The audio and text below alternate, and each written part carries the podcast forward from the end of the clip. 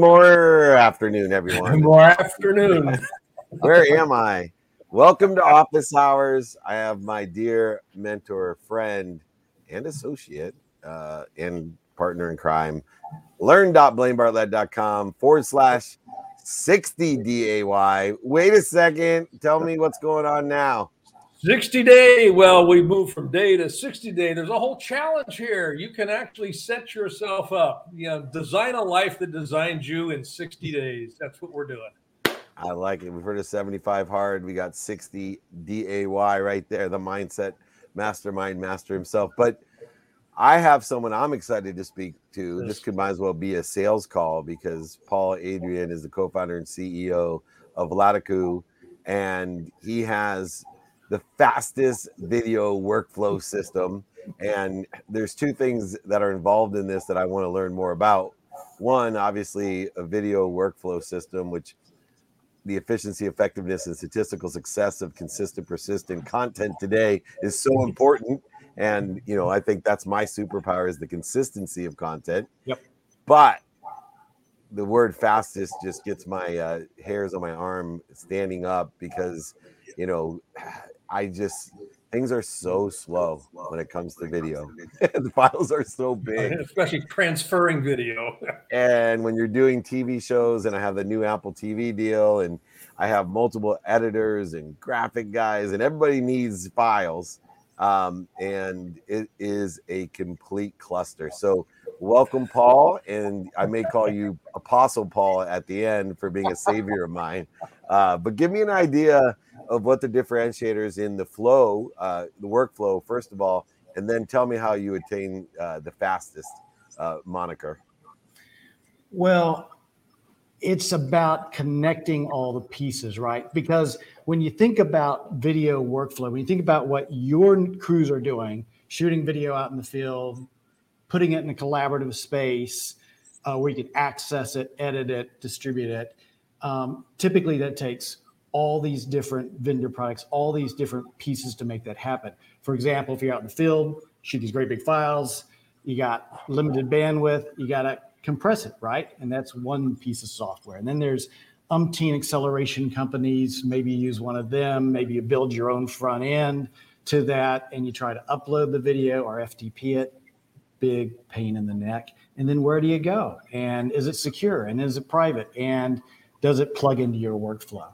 And so a lot of speed really is understanding where the video is coming from, where it's going, who you're sharing it with, and um, and putting all the pieces together and making it really, really super easy.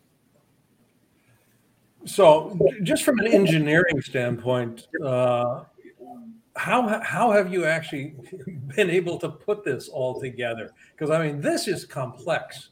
Uh, with you know, when you're looking at loss loss structures and I mean, everything that kind of goes into it, it, it, it, I'm assuming it's not a torrent, a BitTorrent sort of a thing. There's other stuff in play here. So, so from an engineering standpoint, you know, the, the really amazing thing that we have now, of course, we have AWS, we have Google, we have these infrastructure providers which are continually evolving, and you know, in addition to that, you have um, so many other technology companies that are all working together to beat each other and to try to make their systems um, better than others. And what we do is we come into this and look at it from your point of view, which is what are you trying to do? And our customers, by and large, today are some of the world's largest media organizations. Um, my co founder, Jade Kurian, and I were both broadcasters for 20 years. So we understood intimately what it is, you know, to be out in the field on deadline, have to get your content back, and you know, the most important time of the day is 5 p.m. or 6 p.m., whatever that slot is, is what they called it. And if you miss slot, if the video got there too late, then everything you did that day up until the point was, you know, worthless. You just throw it all away. you missed your deadline. And so, by and large, the challenge that we have is at the drop of a hat, Nobody knows what's going to happen tomorrow until it happens. And they send these crews out to you name it. You know, it could be Afghanistan, could be Iraq, could be you know at the stadium where there's 50,000 people all hitting their cell phone at the same point in time. and there's going to be a crew there that needs to send video, you know, back to a collaborative space where their teams um, can access it. And for us, again, a big, big piece of what we do is, yeah, we have an application, goes on your phone, goes on your laptop, and what it does is it assesses bandwidth. You know, what is the bandwidth? Because it's different every time you hit it. It assesses video. What is your video? Um, you know, is it a great big file that you shot on a Panasonic or a Sony camera, or now really an iPhone? You could shoot 4K, you know, cinematic video, which creates huge mm-hmm. files, or is it maybe security video?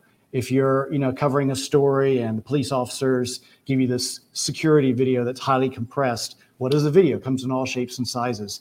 And finally, you know, your device itself, your phone or your laptop, what are the resources on that device? And so we assess bandwidth, video, hardware device, and then we in the moment basically make a recommendation to that user, you know, how to compress it, how to send it, you know, do you need to compress it at all? And then we provide the technology that does it. And everything we do on the front end, you know, whether it's compressed, not compressed, simultaneously compress it, send it, you know, UDP, TCP, however we send it is based in the moment on what's going to work best to get it to the cloud. But then again, that's just that's just part of the journey, right? Because really it's about it's about workflow. And where is it going? Is it going to the cloud? No, typically it's going through a firewall, you know, into a television station.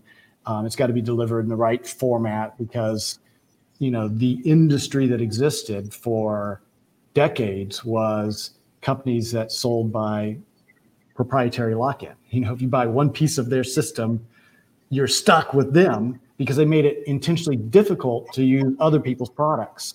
And so there's a whole industry of transcoders where you take a video in one format and you flip it into something else so that you can inject it into these asset managers, you know, that are used at television stations and movie studios to you know access the content and edit it. And so for us, compression in the field, acceleration to the internet, um, letting the right people know, uh, having the right permission to the team so the right folks see it, and then getting through their their firewalls that they set up because these stations are very protected and sticking it into their systems following the rules of that system itself. And that you tie all that together, and then you start looking at every every little leap in that chain and you try to take out every speed bump. And that's what that's what provides the speed that our our customers really seek.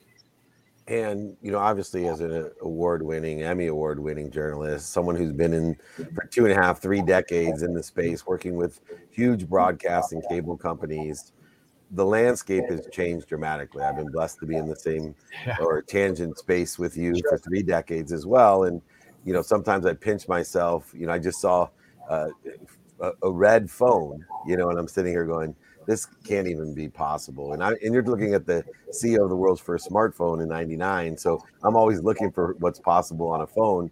Um, but it seems to me that latakoo is not only uh, utilized for the bigger broadcasting and cable companies, but for individual creators like myself that are looking not only to capture correctly, modify, amplify, but also perpetuate their content so they have a repository, an evergreen repository to build that brand on top of you know uh, content. So that streaming side is one thing, uh, but utilizing in the workflow this capture, modify, amplify, and perpetuate strategy that a lot of creators may consciously or subconsciously be utilizing. How applicable is latakoo to a creator like myself? Totally applicable. And you know, I think the cool thing about latakoo is, you know, we were forged in the crucible of you know the most difficult customers possible right and you know that's where we started because that's where we came from that was our life and we saw it as our mission to make it easier for the folks who were going out and doing news like like we once did um, but having met their needs and especially if you think about what happened you know in 2020 and now 2021 with covid um, you know, those customers now 2022, by the way. Now 2022.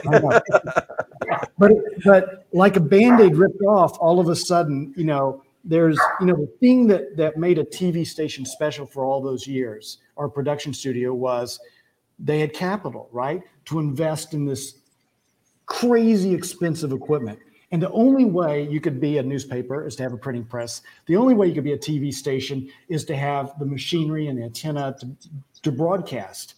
And, you know, even what they discovered in 2020, 21, and 22 is guess what? They had to leave that equipment behind and, like everybody else in the world, start doing this from their living rooms. We all watch newscasts produced, you know, from the living rooms of, you know, the anchors' homes where they lived. And so, and for latakoo, what we saw was our usage just went through, our usage from our current customers went through the roof because now they're dependent on cloud based workflows. Well, the beauty of that for you, David, is cloud based workflows. What used to be crazy expensive now is accessible kind of in the AWS model, which is our model, which is you buy little and you know use a superpowered tool and you know, if you scale and need a lot of it, it's accessible to you, but you don't have to make that huge capital expenditure at the front end. So that's cool. I think is you have this cutting edge tech that's now available even to you know folks who just have a, an idea for a business. Yeah, digitization, democratization, and distribution. I mean, those three uh, cornerstones. Uh, Peter Diamandis talks about this a lot. Yep. Um, you, you lower the cost factor you you know you make it available and yep. you digitize it so it's you know it's fungible in just about any format the the creativity that goes into that paul I, am I'm, I'm just kind of sitting back here and uh, at first blush one of the things that comes up for me is, is, a true entrepreneur isn't concerned about competing with whoever's in the uh, the marketplace they're actually concerned about creating creating value and that's exactly what it seems that uh, that you've done with uh, latakoo.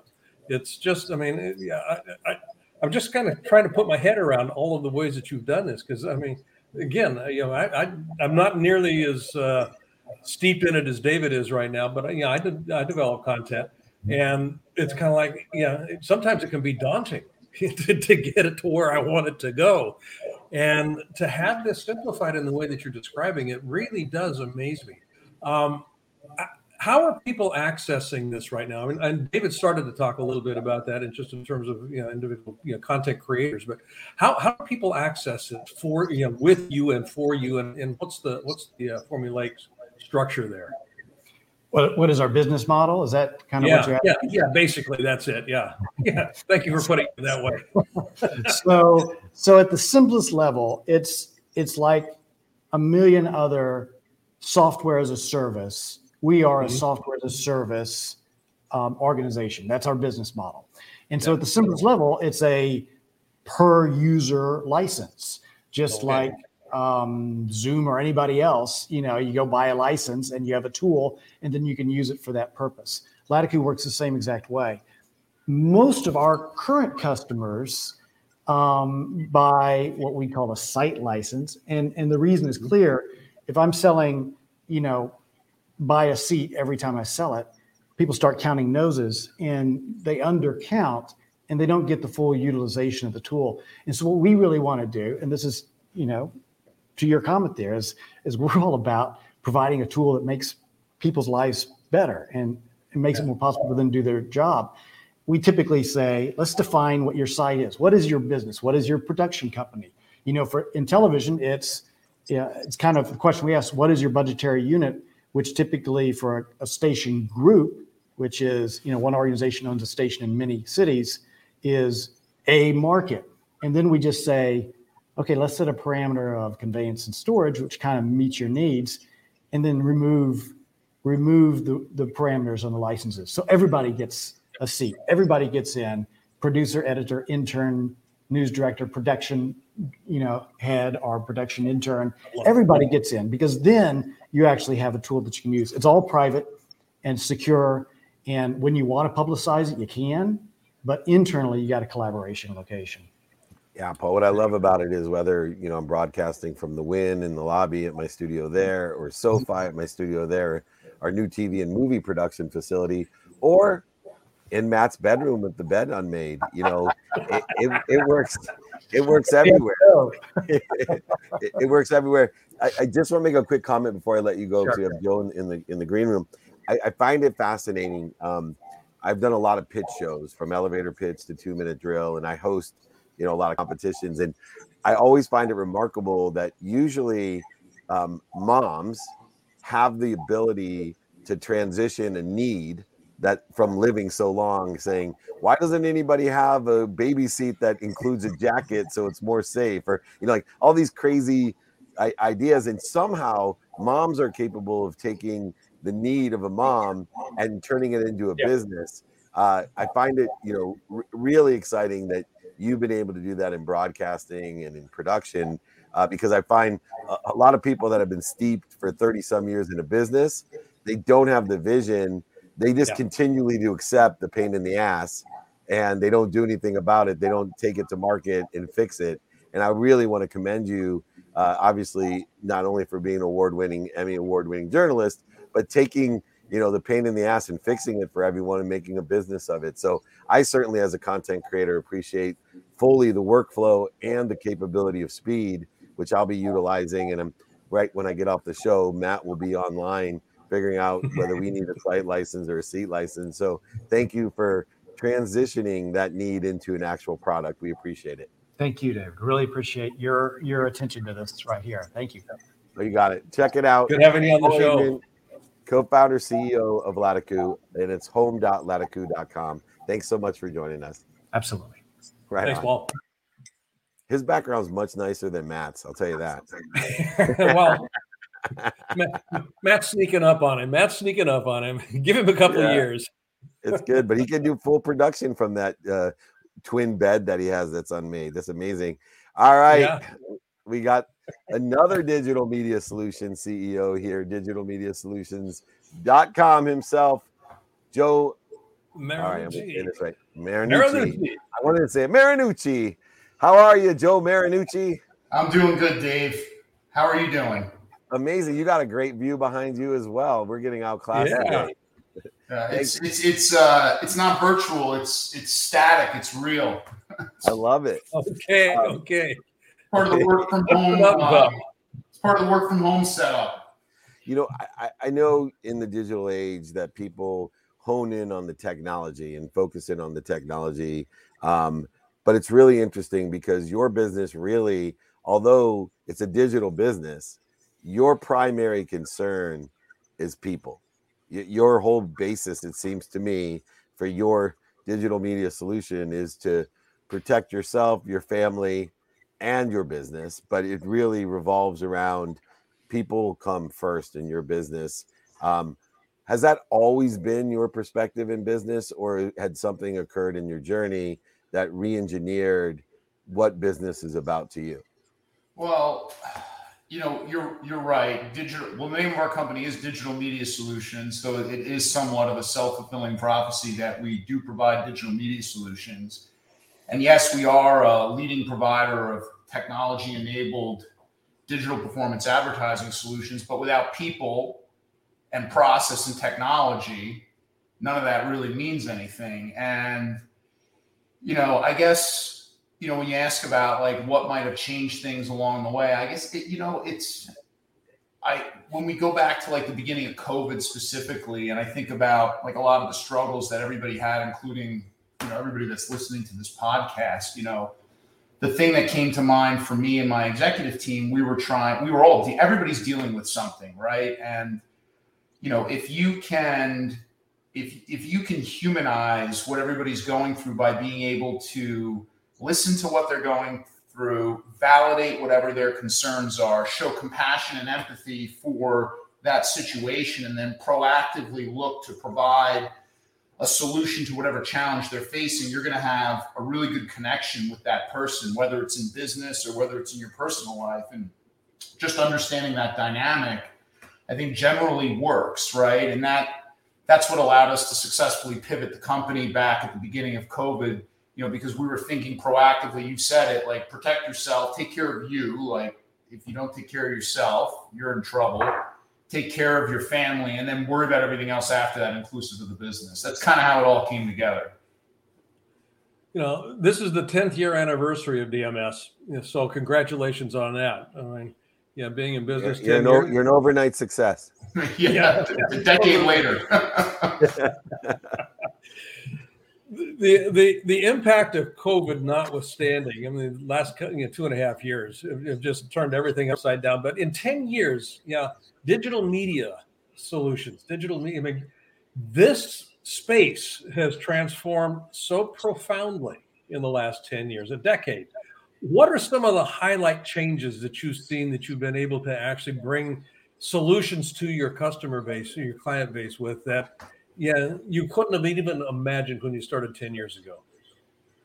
Yeah, I mean, 10 years ago, when I think about how manual some of the processes were, as good as you know, some of the automation tools were, we were basically 10 years ago just at the advent of what I would call even business intelligence, more you know, algorithmic type stuff that some of the stuff lived in spreadsheets, right? And in terms of how our media teams made decisions 10 years ago, I wouldn't say we were living out of a spreadsheet, but we were certainly closer to living out of a spreadsheet than we were to what we're leaning into right now, which is the innovation and process that comes along with the advent of artificial intelligence. And we're certainly mm-hmm. benefiting from business intelligence and the totality of that really helps us move at a speed that we never could have moved at 10 years ago to create more efficient ad serving that creates incredible value for both consumers and advertisers. We were, I don't think anybody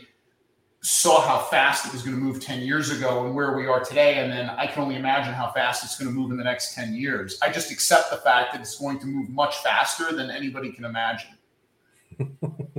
yeah. I don't know what else to say. Yeah, I know. With, with, I know the last piece, you know, I've been in marketing and advertising uh, in sports and entertainment for years, and you utilize um, the word accountability uh, tied into the media dollars that are spent, mm-hmm. and it's interesting to me because, especially with digital media dollars spent, uh, let alone TV media dollars spent, let alone print media spent over the years and radio, billboards. I've dealt with them all. There's always uh, subjectivity um, in tracking uh, and you know, you think in one way when we have digital media services involved that we can track exactly, but unfortunately, the size, scope, and scale of the audience is uncontrollable. Um, and so the accountability factor to me is the processes of advertising more than you know being able to track the results. I was wondering what your perspective of you know being accountable to every media dollar spent. What is does that entail when you tell me as a customer, Dave, I'm accountable for every media dollar spent? Does that necessarily mean I know, hey, this ad produced this much revenue? Or is there something else that's really important or that you deliver with that accountability promise? So we talk about either delivering the customer or the near customer. And when you talk about accountability to the dollar, we're ultimately accountable because it's our dollar. We're spending our dollar in order to deliver for our advertiser, either the customer or the near customer. So we're not getting paid until we make that delivery point. And there's a there's a difference between the near customer and the customer. In some instances, we just can't convert the customer. We do a lot of work in insurance and and not not in all major lines are we licensed to write insurance. So we need the carrier write insurance. So we'll do a handoff to their licensed agent and then they'll write the policy as an example. But it's our dollar that's on the line, and we're basically handing the customer off, and then we're getting paid. So, you know, it's it's it's ultimate accountability because we have to be accountable because it's our dollars on the line. We're not just moving the advertiser dollars through our ecosystem and in the traditional advertising agency model earning a percentage of spend. No, it's DMS dollars on the line and then we get paid from the advertisers when we deliver the customers that they're looking to connect with. Yeah, that, that's an interesting uh, little twist uh, in, in the traditional advertising space. Because, like you say, I mean, most agencies would take a, a piece off of the uh, the spend itself and just place the spend. How, you know, I've got to assume and not knowing this, but I've got to assume that that when you first positioned that and, and, proffered that to your clients, that that was a fairly unique position for you to be taking.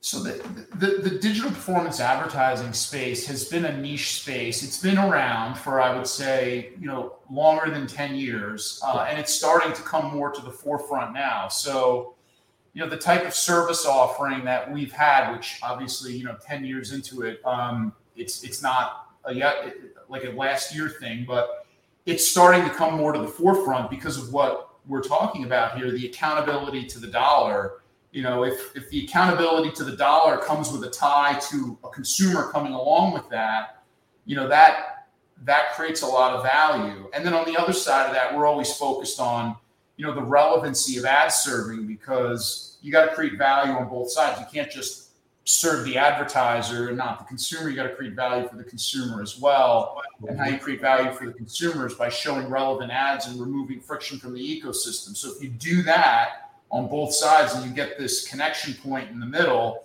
and that and that again, that's how you create value in the ecosystem. And if you're doing it in a way where you're creating ultimate accountability in the ad spend, that's another layer on top of that. And one of the other things that's interesting that shifted in your business is redefining this idea of remote company culture. Um, yeah. Specifically, what you do has re-engineered or redefined a new culture, uh, especially in the last two and a half years. What are some of the things that you've done to shape and redefine the new uh, higher order of our company culture? So, you know, we made a pretty aggressive shift early on, like many companies did, and we realized we were going to have to send everybody home. And in doing that, you know, there was there was a crisis management element to it early in the pandemic where you want to make a plan that's going to stand up to whatever the crisis is. So you, you got to have a, a really well developed plan, which is kind of hard to to put together when you're just dealing with such a massive unknown, which is what we were dealing with two years ago. But our team did a great job with that. And then what what was the cornerstone of this plan was to over communicate with everybody. There was mm-hmm. no level that we wouldn't go to from a communication perspective to make sure that we maintained a connected workforce because the one thing we knew we would lose when we sent everybody home was that connection that people get from being in an office. So we knew that if we could do the best job that we possibly could to keep people in a connected ecosystem, albeit virtually, that that would solve a lot of our problems. So one of the things that we instituted, there were many things that we instituted, but one of the things that we instituted that we still do to this day because we are almost entirely remote still, and we likely will stay that way, is we do a weekly, what we used to call town hall, which we now call a huddle, but it's every week. It's myself, it's the chief operating officer, and other executives in the company. We bring the whole company together. We put them in a town hall format where we give them a weekly update. We go through the most important things that are impacting the business. We take questions. Sometimes we do awards. We do a variety of things, and we leverage this communication strategy that we develop, which is to over communicate, leverage systems like the best video technology we can to put people as as much as they as much as you can in front of each other so they see each other and to maintain that connection. So over communicate. That was one of the strategies yeah. that we employed that we still employ to this day. And now we're I think we're 90 town halls into our town hall strategy. Again, we call it the huddle now, but 90 of these things tracking all the way back to March of 2020. That's yeah. That's yeah. The, the remote work is is really interesting. I, you know, when I was doing some work with Nokia back in the uh, 1990s, that's when they first started when we really I, I, I you know, teamed up with a you know, person by the name of Jessica Lipnack, and you know, Jessica wrote. She and her late husband wrote one of the very first books on remote teams, remote structures, and we brought some uh, very interesting concepts in. But the key to it was communication. Yeah, and I'm struck by over communicating. It really isn't over communicating. It seems like it, but it's it's absolutely the lifeblood of a, of a relationship. Communication you know, it, is the lifeblood of the relationship. And if I, you're not in communication, it's all, it's all yeah, all, all, bets are off. Now, sorry for interrupting because I just have to. Through personal experience. It's funny because I have, you know, my huddles three times a week, and you know, I used to define it as over communicating, and then I switched to effective communication, and it lost something.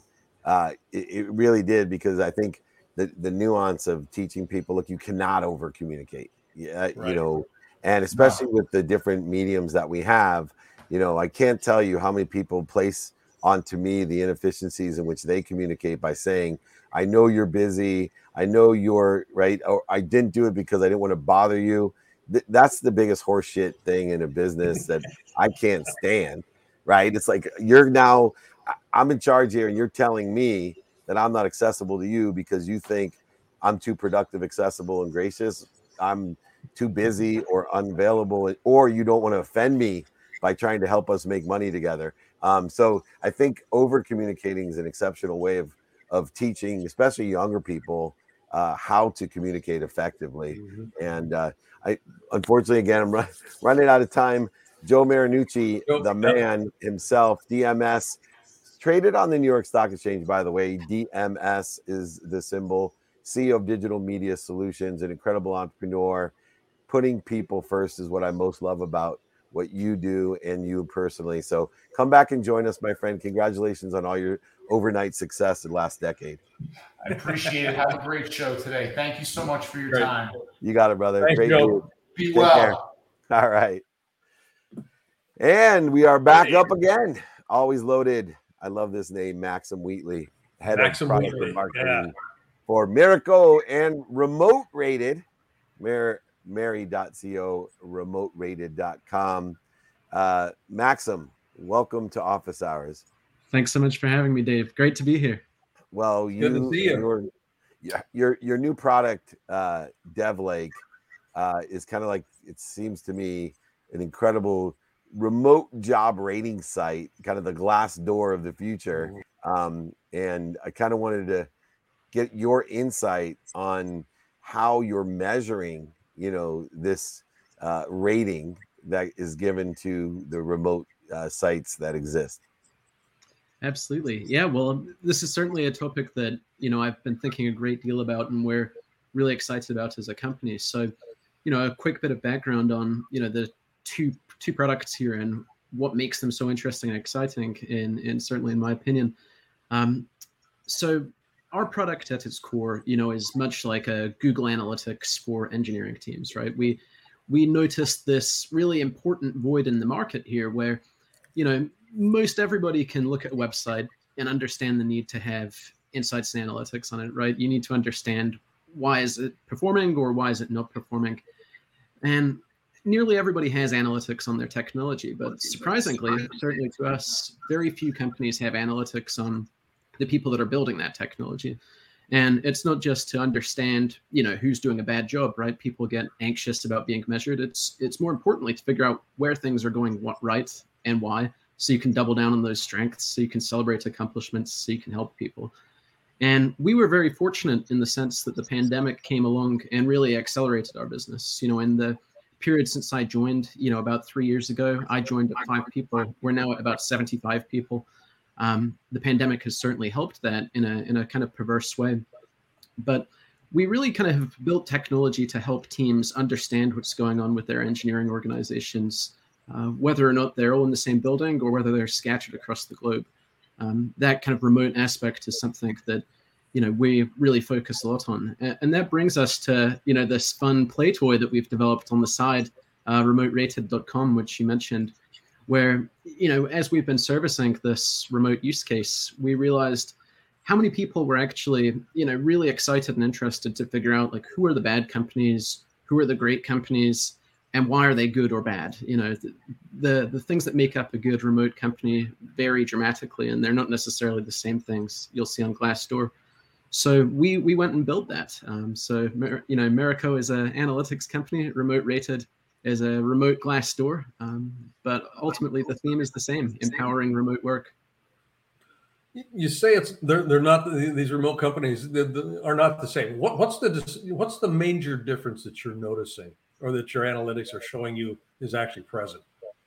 Yeah, I think it's a really great question. You know, I think I've interviewed you know probably now three dozen remote CEOs to really crack this code. You know, we obviously have some insights from our own analytics and reviews and you know the things that stand out are surprisingly simple, right? Uh, you know, I think it boils down to you know clear communication. You know, and the way I would define clear communication is you know having set principles, having set guidelines around how the company communicates. So the companies that really struggle, you know, there's people sending text messages, there's people sending emails, blasting each other on Slack.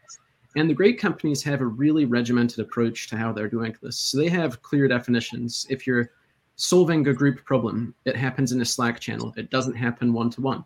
If you're giving feedback, you know, it happens via Zoom or it happens via phone call. If you're communicating documents, it's happening through email. This kind of framework, you know, as simple as it sounds, we've found, you know, is a really common ingredient to the best companies. I think the the other aspect, you know, that we we have certainly identified, you know, is companies that are prioritizing asynchronous collaboration wherever they can, which means mm-hmm. having a really fabulous document driven approach to things, making sure you're really meticulous about how, when, and where in person collaboration is happening, that you're not just wearing people out, forcing them into synchronous meetings just for the sake of having FaceTime. We found that the companies that are doing that are finding ways to have their employees work during their best hours. You know, they're not stuck to a specific schedule. They're working when they're most effective, not when the company wants them to be effective. They're not getting burned out. They're attracting people who are top players because they're autonomous and they have a great deal of care and pride in their work. So there's so many things, but I would say, you know, if I was to share two tips with any CEO across the planet, it would be those two things. You know, identify how you're driving an asynchronous collaborative culture that's document driven, how you're empowering autonomous work for your you know your individual contributors, and then from a communication perspective, don't leave anything to chance. Make sure people understand how and what gets communicated through which channels and when. You know, Maxim, when when Blaine and I started working, there were certain companies that you knew were great companies because the employees, if they left, it was either because they died or they retired. That was the only way you were leaving the company. And I don't think there's one company that that's true in, in all maybe the world now. Um, and unfortunately, the rating systems of, of, how companies are rated a lot of times uh, are one, you know, usury and unfair in the fact that they're taking comments from people that have lost their job or left their job and a high percentage of people that lose their job or leave their job are you know more on the complaining side than the gracious side. Uh, in you know glassdoor for example which i'm not a huge fan of uh, i think the, the benefit i have for glassdoor is anyone that believes the bs on that site uh, and doesn't you know want to work for my company for example they're protecting me from that type of person because i don't want that type of person that would believe you know, complaining of, of somebody for nonsensical reasons, a company that then comes to you and says, Hey, we'll take those down if, if you uh, subscribe to Glassdoor, we'll protect you from these disgruntled employees or whatever. Um, and so, what makes what you're doing in the rating systems different? You know, it seems as if, you know, it's driven by the ownership, but how do we get back to, hey, here's the retention rate and the engagement rate? Because to me, you know, I have a very high percentage of retention and a huge engagement advantage. I get the most productivity. You know, people are amazed how few people actually run my huge company because they're so engaged and productive. But I don't see any sites out there, whether remote or not, being able to delve into those two very important criteria. Yeah, no, I think those are really excellent points, Dave. You know, I think when we when we were really architecting the ratings criteria for remoterated.com you know we we really tried to focus on what are the attributes that make or break you know a great remote experience. And we landed on a couple of variables that we felt were really important. Um, remote leadership you know is obviously a key piece and and we really define that as being you know a commitment from executive leadership to driving a remote culture driving a remote first you know set of processes um, and leaving no ambiguity on the table as far as you know a remote transformation may be concerned. Many companies, of course, you know, six percent of the workforce, give or take, a couple of years ago that were remote. Now it's well over forty-five percent. Um, so many of the companies we're talking about are not remote first; they're remote transformed. So commitment to that is something we rate. Um, we also focus on transparency. You know, we find a lot of issues with companies who could otherwise be great but develop cultures, you know, of siloing or not sharing information or failing to communicate decisions or get employee input on things. Um, that transparency is another piece that we wanted to focus on. Another part, which you know, I would like to dig in on that you made reference to there, you know, about kind of churn, right? So few companies are able to hold employees for years and years, let alone decades. Like we you know would love to see. And and you know for many people was a reality back in the 50s you know and beyond right? Um, and we find that so many employers are leaving because of a lack of career development. And lack of career development can certainly be massively exasperated in a remote setting right? There's there's no serendipity for me to you know come across and say hey dave like i heard this project. I was walking by the room. That sounds interesting. Could I dive into that? Or, hey, I'm struggling with this. Can you know you teach me how to solve that? Or, you know, have that kind of candid, rapport-driven dynamic where I can say like, hey, I think I'm ready for the next level. How can we get me promoted? Um, that stuff doesn't happen so organically in a remote setting. So we we also focused a lot on remote career development. And we're certainly finding, you know, two things that I think are really interesting. The best companies on remote rated are the companies that are excelling at really regimenting that approach to career development. They're doing skip levels, they're doing coaching, they're spending money to bring in mentors, they're putting stipends together for people to buy books, to do courses, to develop, and they're making sure to put really clear pathways together for people to rise up the ranks, earn more money, earn more responsibilities and that's really really essential. And i think you know a big part of what we're seeing with this quote unquote great resignation you know is the aftermath of the companies who are failing at this. You know all of a sudden they can't just skate by with these serendipitous band-aid approaches that we had for in-person work. All of a sudden if there were issues or if there wasn't a proper approach to this they're exposed. People are feeling it. They're leaving because they know they have to do that to accelerate their careers. So yeah, we focus on those things transparency, leadership, career development, and then, of course, remote benefits, which I could talk a lot about too. You know, all of these different things that, you know, specifically address the needs and wants of great remote workers. You know, the idea of the great resignation, and David's heard me talk about this, I see it more as a great reclamation than a great resignation. Um, people reclaiming their lives in some very interesting ways. Like something came across one of my news feeds, um, I think it was yesterday, that the primary driver, there's a number of drivers, but the primary driver is not wages. The primary driver is the toxicity of the existing work for, uh, workplace, toxic, toxic workplaces. People are at home, they're remote. Their homes aren't toxic in the sense that uh, you know you would find in many work, work workplaces. Uh, my boss is me. Yeah, I'm, I'm a nice guy. I, I, get along with me pretty well. Um, you know all that stuff. But the challenge is autonomy yeah, know, people value autonomy. They value being in control. They value being able to make decisions. And for the a very large number of folks, I don't think that there's an experience about how to do that effectively.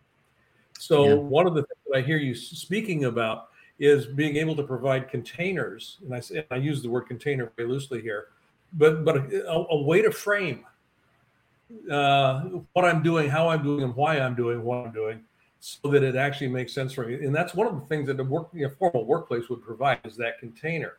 Without a container, things just kind of drip, and there, there's no way to yeah actually hold it together.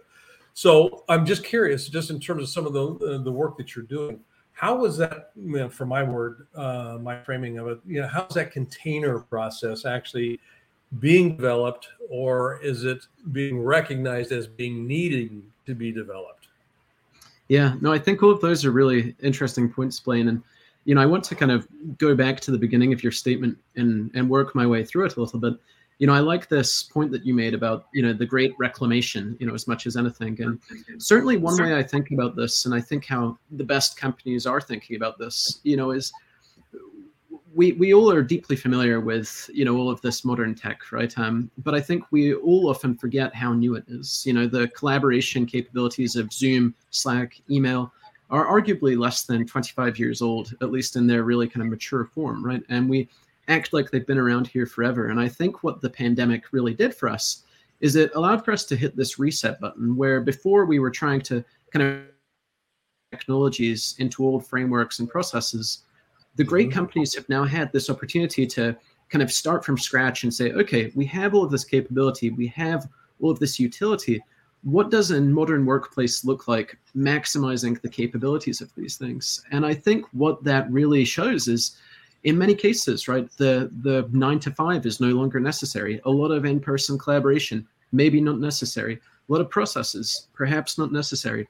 And I think the best companies are really seizing this as an opportunity to say, hey, how can we just maximize the output? How can we maximize the results independently of what that looks like, harnessing all of the capabilities of these things. And I, I think that's really, really exciting for you know great entrepreneurs and great leaders. It's something I think about a tremendous amount, which is, you know, how can we liberate our team as much as we possibly can? And I think that's ultimately one of the drivers of our technology that we're building that I find so exciting. You know, is it isn't about making people work harder or work more hours. In fact, it's the very, very opposite. It's figuring out how can you quadruple down here on the best practices? How can you figure out where that 80 20 rule is applying so that you can unlock more time, so that you can reclaim your life? You know, and I think the best companies are seeing that, hey, we can get stupendous results from sub 40 hour work weeks in many cases, yeah. or with less structured work weeks.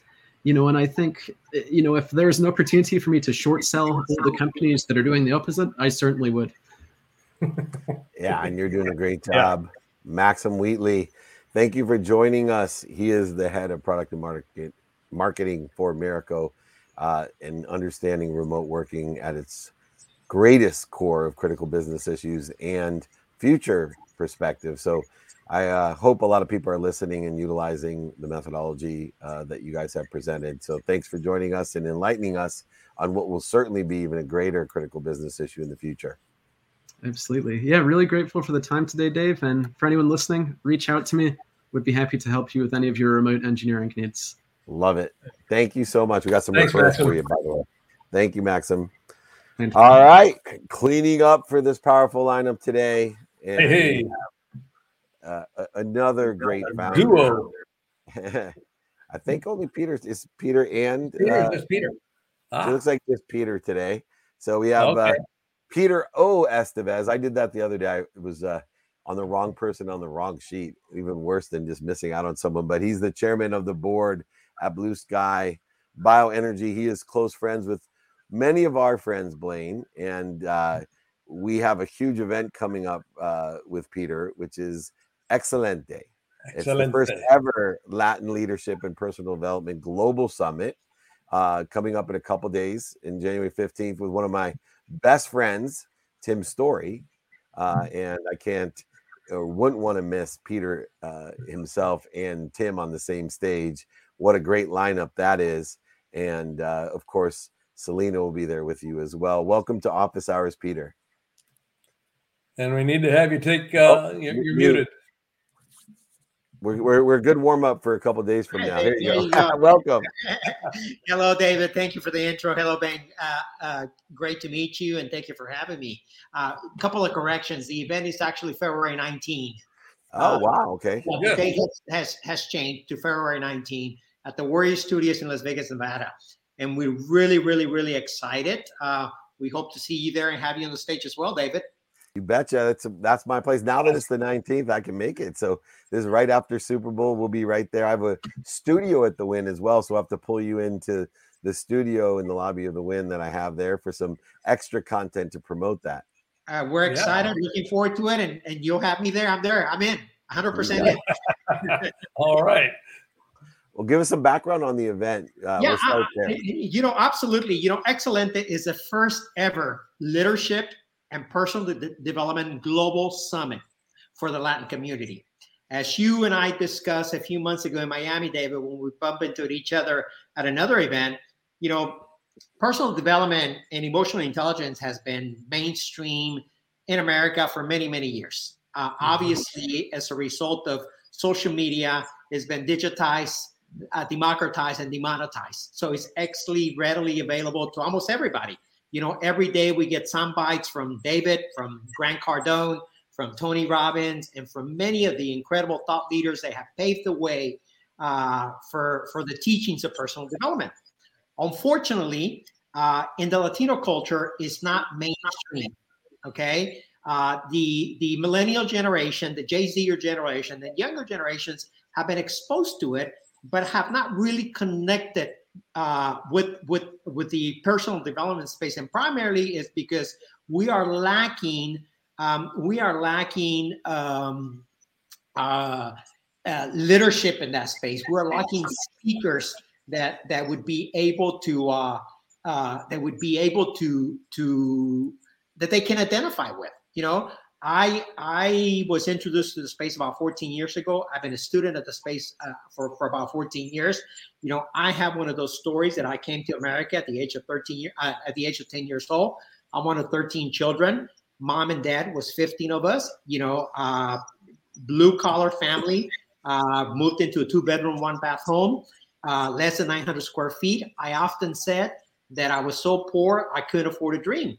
But the reality is that I went out there and I looked for mentors, even when the war was not as relevant or as important as it is today, right? We don't, I didn't know what a mentor was, but I was looking for people outside of my nucleus that were doing better than me, that dressed better than me, that drove better cars than me, that spoke better than me, that were uh, that that that achieved a certain level of success.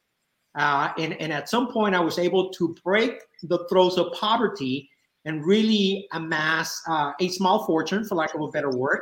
Uh, but I still, but I still had the same social conditioning that I had adopted from my parents, that they adopted from their parents, that their parents adopted from their parents, so on and so so forth. So I still had the same uh, survival thinking. I still had the uh, scarcity mindset. I still had the limited belief system.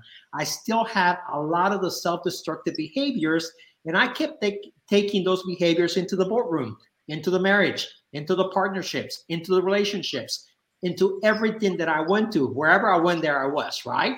So it was not until I was introduced into the personal de- development space that I realized a lot of the issues that I had unresolved, that I had not dealt with, including emotional intelligence. And I went into some deep work. I've done work with Tony Robbins. I've done work with uh, Les Brown, Lisa Nichols, Jim Kwik, uh, and a lot of the gr- our great friends, Robin Sharma, you know, uh, a, a, lot of the people that we all know that have paved the way uh, in the space and that have really uh, transformed the lives of many. But one thing, one common thread that I kept seeing as I traveled my journey to personal development was that there was no one out there that looked like me, that spoke like me, that sounded like me, that had an accent like me, uh, that I could identify with. There was a missing link. Okay.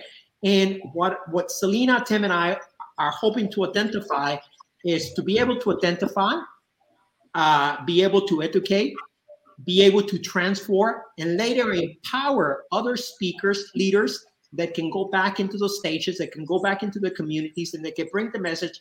So there's not other little Peters that go screwing up the marriages, the relationships, the partnerships, and the businesses.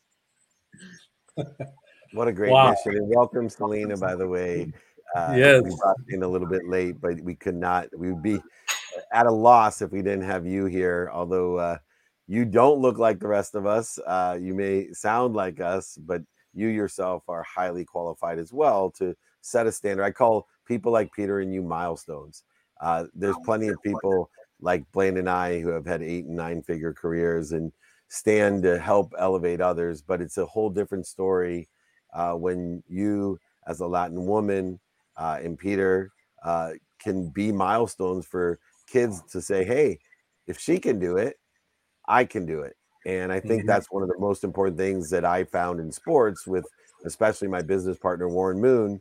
Uh, you know, the first real great African American quarterback, the only one in the Hall of Fame that you know many kids today don't even think about black quarterbacks anymore. They just think about quarterbacks, right? And uh, good ones and bad ones. Uh, uh, that's about how they evaluate them. Uh, but it's so important for this event in February to take place for that milestone reason. I'm going to butt in with a quick question, Blaine, for Celina since she came on. Yep. Um, do you recognize number one the idea and importance that you uh, have on your shoulders of being that milestone, and two, you know, what are you doing uh, in anticipation of being able to elevate others to elevate yourself? So thank you so much for having us, first of all. And I am sweating over here with my internet issues, so I do apologize for that. Um, we do this every day, so the internet screws up every day.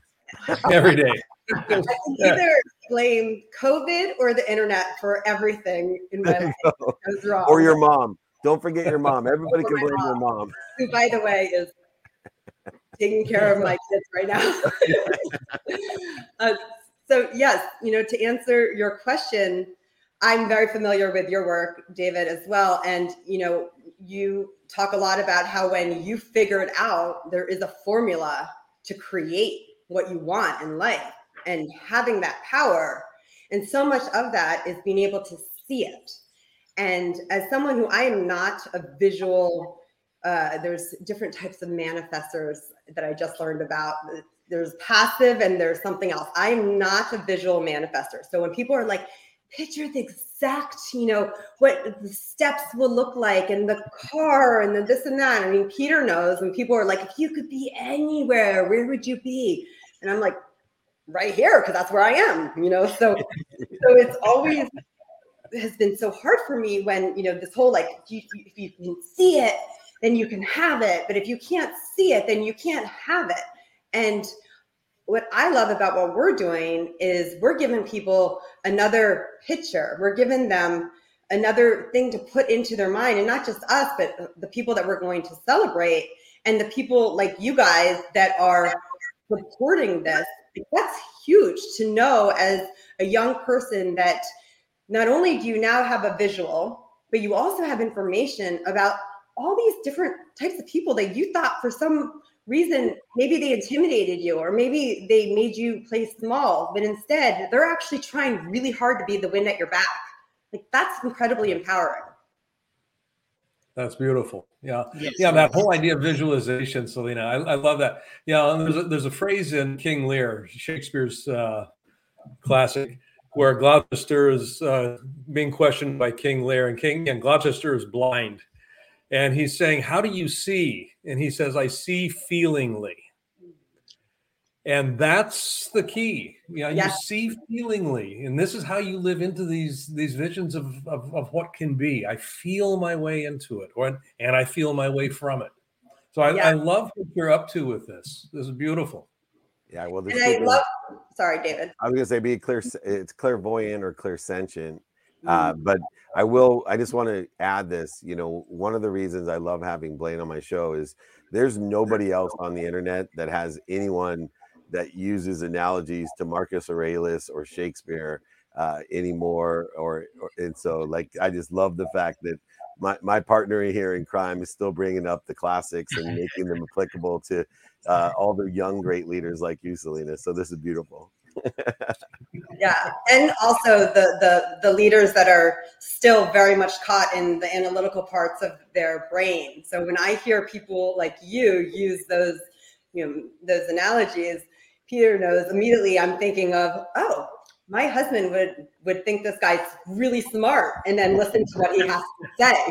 You know it's a great disarming tactic for people that are still you know, trying to make logical sense of everything. It's beautiful. Uh, Glenn, you have a question or? Well, I, am just you know, just the tons. format of of, of uh, Excelente. I mean, is it is it one day? Is, I mean, that's I'm just, and I'm asking for those that are looking to register and just kind of be a part of this. What are they gonna What are they gonna be witnessing uh, as they as they come into this? And I'm asking in part for me as well. Celina, yeah. you want to take that, or you want me to take that? I'm going to let you take it. yeah, I, I, actually, actually, we are creating uh, a total of three events, and the mm-hmm. first there's there's two events that are free events, uh, our February event, and then there's a March event, and then there's a that lead to a three day event. Okay, picture 10x for the Latin community, right? So the, the three day event is going to be a series of celebrities that uh, that we will feature their stories and how they have overcome a lot of the challenges to be able to become uh, mainstream and become relevant. The the the first two event, the February event, is a three hour event. Uh, starts at nine o'clock in the morning. It goes on to twelve noon uh, Central Standard Time. And that event is uh, we, we're going to feature, for example, we have Richard Montañez, and Richard Montañez is a very, very successful Latino, uh, yep. the, the creator behind the Flamin' Hot, uh, uh, hot Cheetos. Uh, I'm on the whole line for the Frito Lay company uh, that that end up becoming a a brand, a multi-billion dollar brand. Okay, so he's one of our keynote speakers, and many other speakers that have very similar. They have traveled a very similar journey, and were able to overcome uh, a lot of the challenges of adversity, the challenges of poverty, the challenges of of of, uh, of not being enough, the imposter syndrome, a lot of the the issues that that many of us that have jumped into the space have faced, right? And I think that's the reason why why we embody the work that we want to do now because we have faced those challenges. So uh, is, is part of a keynote speaking and a roundtable, uh, followed by many stories like that. I love it. Well, join, join them at excelenteevent.com. We are going to have you guys back. I got multiple shows to have you on. We're going to promote this event. It's very important to me personally. I know it is to Blaine as well. So, uh, although we got cheated out of time with Selena, Peter, please make sure that we book some other shows as well. And uh, anything I can do will be of service. Uh, this is part of my mission to empower others, to empower others to be happy, to make a lot of money, to help a lot of people, and have a lot of fun. Thank you for all you're doing to elevate others. Thank you. And be, be very willing to reach out to me as well. Absolutely. Thank you so much. Thank you, David. Great seeing you, David. Celina, Great thank seeing you guys. We'll, we'll see you soon. We'll have you back. Thank you. Bye. Awesome. I I I almost want my takeaway to the uh, for the day to be I don't have enough time for each of these guests because every guest I'm like I could you know I, I wish I had more time. That's all. I it's almost my takeaway. But I'm gonna let you give your real takeaway for the day. my my real one. Uh, you know, kind of the theme of our first three guests, digital was running all the way through it. Mm. Digitization, democratization, and distribution. I mean, those three, and, I, and, that's not unique. I mean, I didn't invent that. Peter Diamandis, I when I was talking to him a long time ago, he, he brought this up in a conversation about access, about what what is going to change the world, what is going to change the way that business is conducted and the way that life is lived. Digitization, democratization, and uh, distribution drives the price point down, makes it accessible. And what I'm excited about. Um, uh, um, Excelente is it is, is it's, it's actually kind of a convergence play where a lot of things can go on and yeah I'm, I'm going to ramble here just a little bit but the idea of taking these modalities if you will and then finding ways to make them present because you know you're going to be witnessing not just live uh, at, Excelente, but you're going to be able to access it digitally and it's going to you know democratize the distribution of content from a personal development standpoint into the Latin you know, you know uh, community. To to uh, to, uh, to Peter's point here, just make it accessible. And I mean, I love how all of this stuff comes together. I am so excited about 2022. I can't hardly stand it. I really am. I'm. St- I, I feel like a kid in the candy store right now, and uh, that's where I'm at you nailed it for me too. Is my birthday was a couple days ago, and I, I know thinking, it was. Yeah, I, I have always felt the strawberries. Amazing, thank you. It's just, I don't know why you have two dozen. It's a, uh, but moreover, uh, I just feel so blessed, and I think you know my takeaway is speed for the day is like the speed in which things are occurring. You know, I think about you and I and how we grew up, and you know, it's amazing with the speed in which everything can happen that people don't have enough time. Um, yeah. And, you know, it's interesting that all of the guests today are trying to apply our why to a time of activity that is meaningful, purposeful, passionate, collaborative, coordinated, all the different adjectives that you and I have preached and been taught and resource everywhere. So, speed is something uh, that we can utilize for more time or it can actually take away from our time. And I want everyone to see how the utilization of speed uh, can be for productiveness, for accessibility, and especially for gratitude. I'm extremely grateful for you, my friend. We ran a little bit over and we could have run an hour over with these extraordinary guests. Learn.blainebartlett.com forward slash 60 day. Check him out. It will change your life. Be intentional about what you do. And I will see you soon, my friend. Okay, buddy. You take care. Love, Love you. you. Thank you for the great gifts. Although I'm getting fat. Who why does everybody think I need cookies and strawberries with chocolate on them? And can't you just give me cash? I mean, honestly, let's just be honest. Give me some real value, something that I can use not to get fat. Anyway, thank you, Matt, for the gold coin you gave me. Very much appreciated the real value of gold over chocolate. Uh, but Marshall Falk, thank you for the cookies. Blaine and Cynthia, thank you for the strawberries. I love you. And Julie hates you for it, but I love you. Um, anyway, okay, I'm going over time and I'm rambling. I must have caught the Blaine Bartlett disease here. I'm sorry. What am I going to say? Training tomorrow, 7 a.m. Pacific time, 12 lessons of life. Join me, David at dmeltzer.com. Over 60,000 people registered for all the free trainings. We're going on 22 years of training. David at dmeltzer.com. 12 lessons of life tomorrow. But most importantly, be kind to your future self and do good deeds. We'll see you tomorrow.